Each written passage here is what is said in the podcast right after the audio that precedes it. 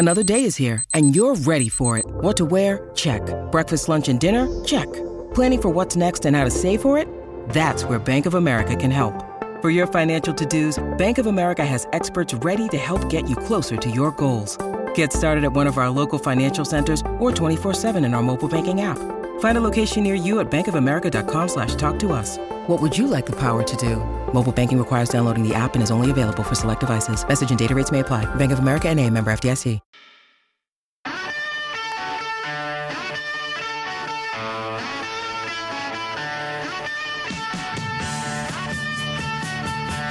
Inside Sports with Reed Wilkins is brought to you by James H. Brown and Associates, Alberta Injury Lawyers, the heavy hitters of injury law. All right, Winnipeg home to Hamilton in the CFL tonight. That one is about to begin. Also, tip off looming in Miami. Heat home to the Nuggets. Game four of the NBA Finals. Denver up 2 1 in that series. The Blue Jays trailing the Twins now 2 1 after five. Canadian Open, Carl Yuan has the lead. He's nine under par. Four guys are one back, including Canadian Corey Conners. And Edmonton's Wil Bateman shot a 66 today. He's four under for the tournament. He's tied for 23rd going to the weekend. Good stuff there for Wil Bateman. So I had the question.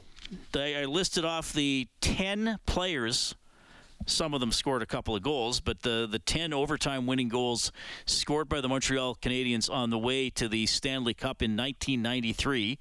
This is, we've been talking about this being 30 years. Well, today's the exact day, June 9th, 1993. Canadians won the Stanley Cup.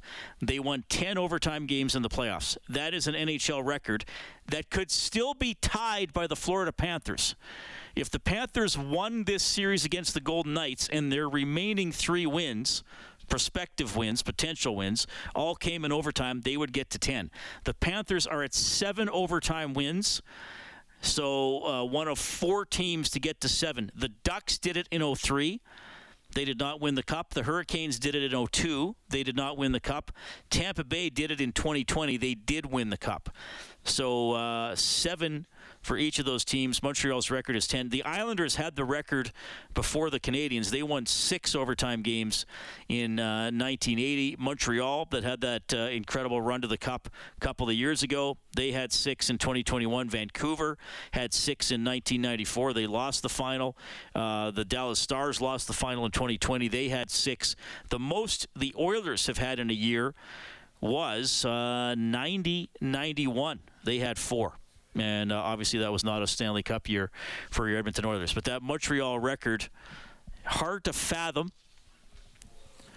Going to be hard to beat. I mean, first of all, even going to the going to overtime 11 times in 20 games, you have to go to overtime a lot.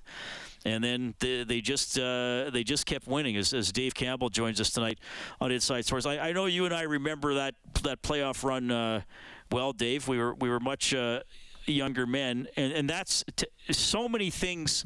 First of all, we still talk about it. Last Canadian team to win, all the yeah. all the overtime games that Montreal kept winning, and then this is to me this is one of the quirkiest little stats out of that year and I bring this up periodically in the 1993 playoffs the Montreal Canadiens played 20 games they won the Stanley Cup the Toronto Maple Leafs played 21 games didn't make the final. They had three seven-game series, and yeah. they lost to uh, the Kings in seven in the Campbell Conference Final, as we called it at the time. Well, you, you remember in that run before that ten-game or that ten overtime uh, winning streak happened, they lost an overtime game. Yes, I believe they lost very game first one, game. game two. Yeah, very first yeah, game against the Nordiques. Right. They they had a two goal lead late and they blew it and lost in overtime. Yeah. And if I remember correctly, I believe they beat the Buffalo Sabres. They swept them, but they beat them in overtime. I think it was was it Gilbert Dionne or was it uh, Kirk Muller yes. that scored in overtime? Uh, they and both did. Dionne scored in game three. Muller scored in game four. And did not Stephan Lebeau uh, and the Islanders? No, uh, no. He scored. He scored. Thought... He did not. He did not end the series, but he scored against the Islanders. Yeah. Okay. Yeah, you got a pretty good right. memory. Pretty good memory. Well, do you remember? Here's a fun fact. Do you remember who Buffalo's okay. goalie was? Was it Hasek? I'll give you a hint. He played for the Oilers. Oh, Grant Fuhr. Yes, Grant Fuhr was Buffalo's goalie that year. Like just the crazy. That's the, just the, me swing, swinging until I. Yeah. That's me swinging until I tear my rotator cuff. But you know, I got it on the first try, so that's good. Yeah, Grant Fuhrer was a was a Buffalo Saber, uh, ninety two. Uh, th- I, that's gotta be the most. Like I, I feel like if you told if you ask people name off all the teams that Grant Fuhrer played for, I feel like they would remember they would not remember Buffalo, even though he was there for a couple of years. I mean, he was only with the Kings for fourteen games. But he was there when all those former Oilers were there in 94, 95, and then he was briefly a Flame, but most people remember, oh, yeah, he played for the Flames. For the Blues, he played pretty much every game as, a, as a goalie for a couple of years. But yes, Grant Fuhrer was a, a Buffalo Sabre. I feel that might be a bit of a forgotten tenure in his career. Now, I believe he was part of the trade uh, that brought Dave Andreychuk to Toronto when they went on that epic run. That, like you say, they they played 21 games and didn't even make the final. Is that correct? February 2nd, 1993, th- traded from Toronto to Buffalo for, well, this, yeah, good memory, Dave. Dave Andreychuk, a first round pick in 93 that turned into Kenny Jonsson. And here's another blast from the past name Daren Puppa. Oh, yes. Yes. Who went on to be a Tampa Bay Lightning later in his career. Okay, listen, this is this is fun. This is fun. And it's amazing I can remember this, but we have to find a way to erase this so my wife doesn't find it and say, you can remember that, but you can't remember when I say take the garbage out. Well, then you What can, is with you? Now you can get that app on your phone when it's garbage day. That's what I have. Oh, that, oh. Yeah, get the what's it called? Uh, let me find it. I'm serious. There's an app, and it'll tell you the night before, like, hey, tomorrow is either garbage, food scraps, recycling, or whatever combination. Um, Wastewise. Get the Wastewise app. I'm serious. And you put in your address, and it tells you when you got to take your stuff out. I appreciate your advice.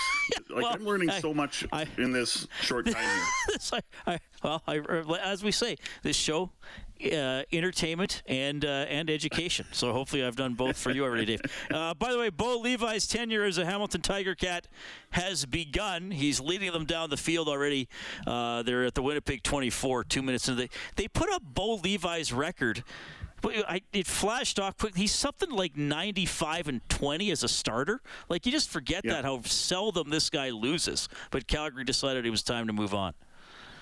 And, you know, if you look at the performance of Jake Maier last night in that loss to the BC Lions, and the Lions looked really good. Vernon Adams looks like he's really comfortable instead of, you know, compared to going in midseason and replacing Nathan Rourke. But they chose Jake Maier in a game against the Argos in Toronto when Bo Levi Mitchell was having trouble moving the ball. And this wasn't just one game. I mean, it, this was, there was kind of a build up to this.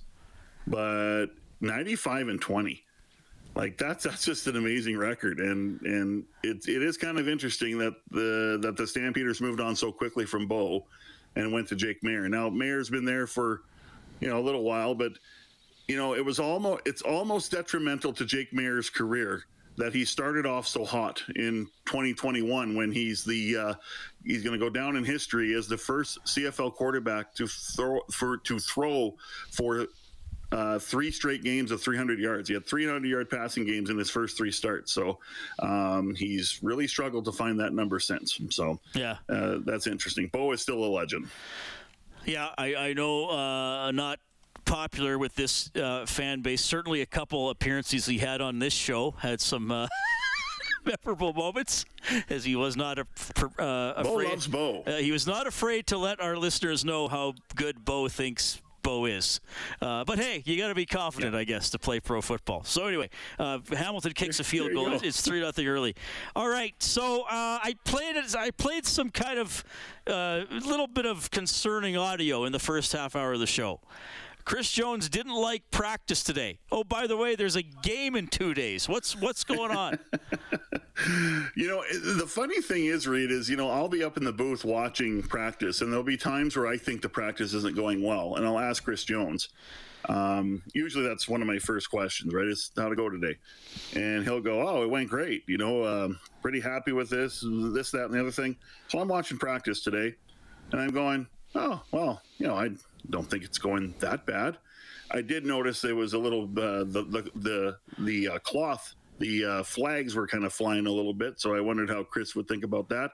And uh, clearly he wasn't very happy. So I talked to him after and he said, you know, I could see this coming. You know, whether it's, you know, our, our, schedule at camp was strange because they had played two games in six days so quickly, and they had the third week off, and they've seen each other a lot. I mean, they basically have practiced against each other for nine straight practices, so that's a long time. But, you know, I mean, there was a lift when you know, okay, here's an here's an opponent now. Here's the here's the riders. We don't have to, you know, worry about installs and and and that sort of thing. So you never know when they're going to come. And I remember last year there was only one day uh, or yeah, one practice I can really remember where he really ripped on the team uh, for a bad practice. So it happens. I mean, I, I, like to tell this story. I think it was 2015, uh, the last practice before Labor Day and it was a half an hour practice because he was so frustrated with the group. He said, that's enough. I don't want to see you anymore. Go to the locker room. I've had enough. Go away. It was like when your dad scolds you when you're not doing things outside in the yard and goes, I don't want to see you anymore. Go inside. And we all know how terrible that feels. So we'll see. I mean, I don't think he's overly worried. He just says it just happened today and you know, we'll we'll have a meeting tomorrow and we'll uh, we'll address it and and then uh, have a good walk through. And of course, it's fan day tomorrow too, so that'll be uh, another element that uh, will be interesting. And then they'll play the game on Sunday. All right, you mentioned the flags at practice. So, uh, how uh, do they like? Are they bringing in actual referees or ex-referees? And if so, how often are they doing that? most every day you'll see Bud Steen, who's uh, oh, one, right. is the yeah he's the officials uh, supervisor for for Edmonton, and he will come almost every day to practice. And they uh, about once, twice a week, they'll bring uh, some actual officials as well. But quite often, Bud will handle the, you know, the the, the, the penalties, and he he will be on field, and Chris Jones will come up to him and go, "Okay, can you explain this one to me, Bud?" And then he'll explain it, and then Chris Jones can explain it. So, uh, you know, this is something that that that uh, Chris Jones did at this, you know, his first tenure.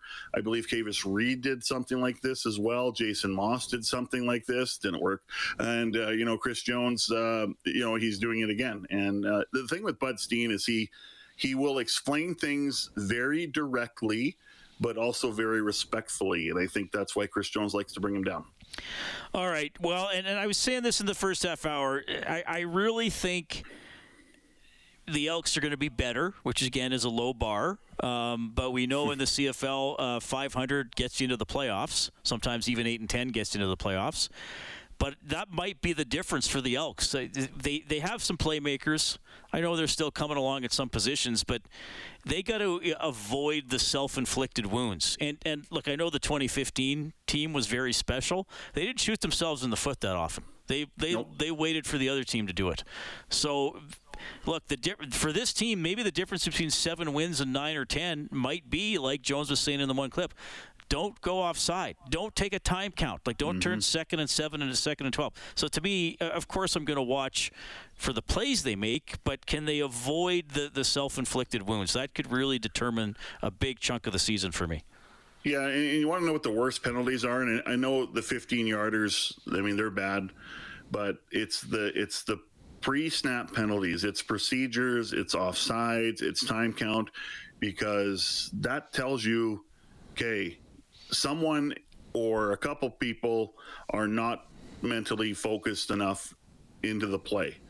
And that's a concern. And if you get a rash of that then that's that is uh, that is not good. And obviously it can filter into the other parts of your game and you start taking 15 yard penalties or you start taking 10 yard penalties. So uh, i think that's what concerns chris jones the most is is what you're talking about is the self-inflicted wounds because let's face it reed they had about I don't know, at least six games last year where they could have won. And some of those games at home, and they found a way to let the game slip away. Mm-hmm. And they would go on terrible runs where they would give up points real fast. And then they're in a deep hole, and then they would find a way to close the gap. And I mean, the best example of them playing a close to a four quarter game was the game August 13th last summer against the Riders. They had them for 55 minutes. They were really good.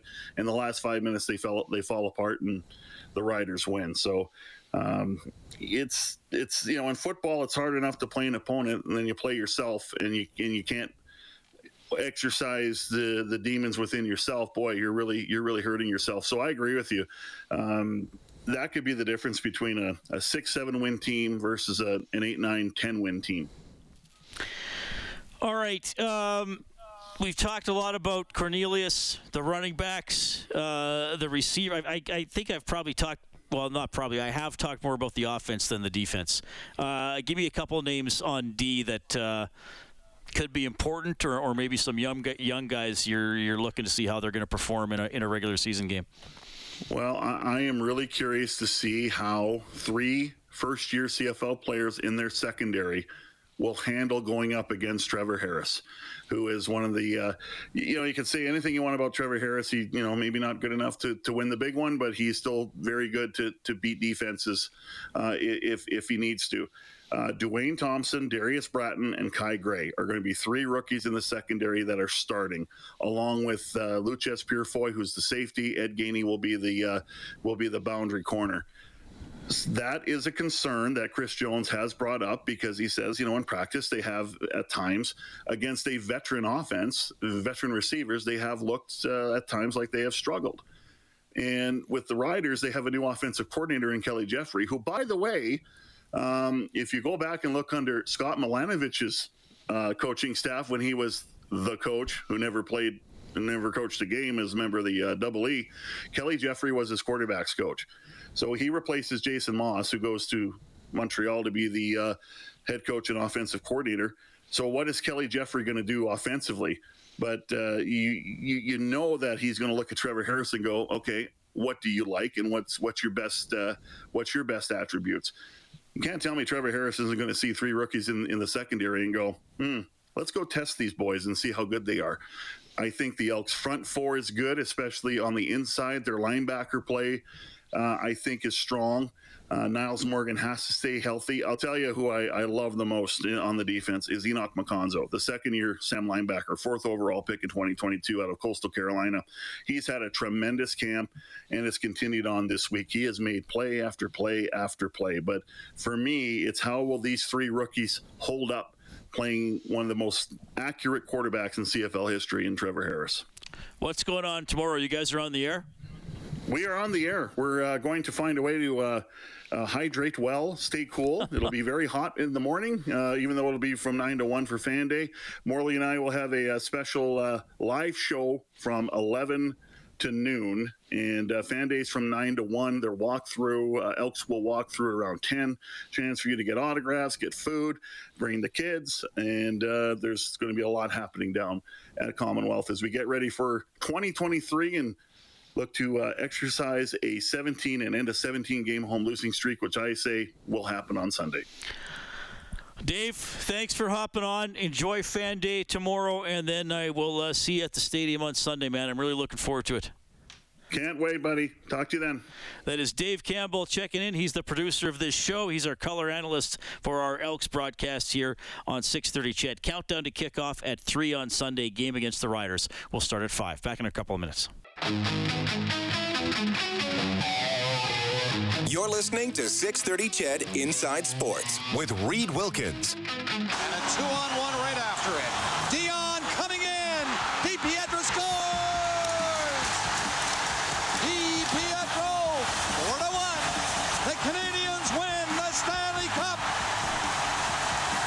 There's Bob Cole with the call 30 years ago today. Paul DiPietro, the final goal of the series, making it 4 1 Montreal in the third. They would uh, win the game in the series 4 1 over the LA Kings. 780 496 0063. Kellen, give me one quick here. Shout out to Annette listening to the show tonight. It says, Reed, you're a marriage savior. Way to go. Love your show. That's from Annette. Oh, for the Wastewise app? There you go. Or am I just a marriage savior in general? Yeah, maybe, It's just maybe my it's just my show inspires so much love. Hey, Perhaps it's my seductive voice. Yes. Now, why did you agree with that? All right. well, well, thank you, Annette. I'm, I'm, uh, I'm quite flattered by that. Curtis Lazar, now with the New Jersey Devils, former Edmonton Oil King, helped them win the Memorial Cup nine years ago. Always love chatting with him. He's coming up next on the show.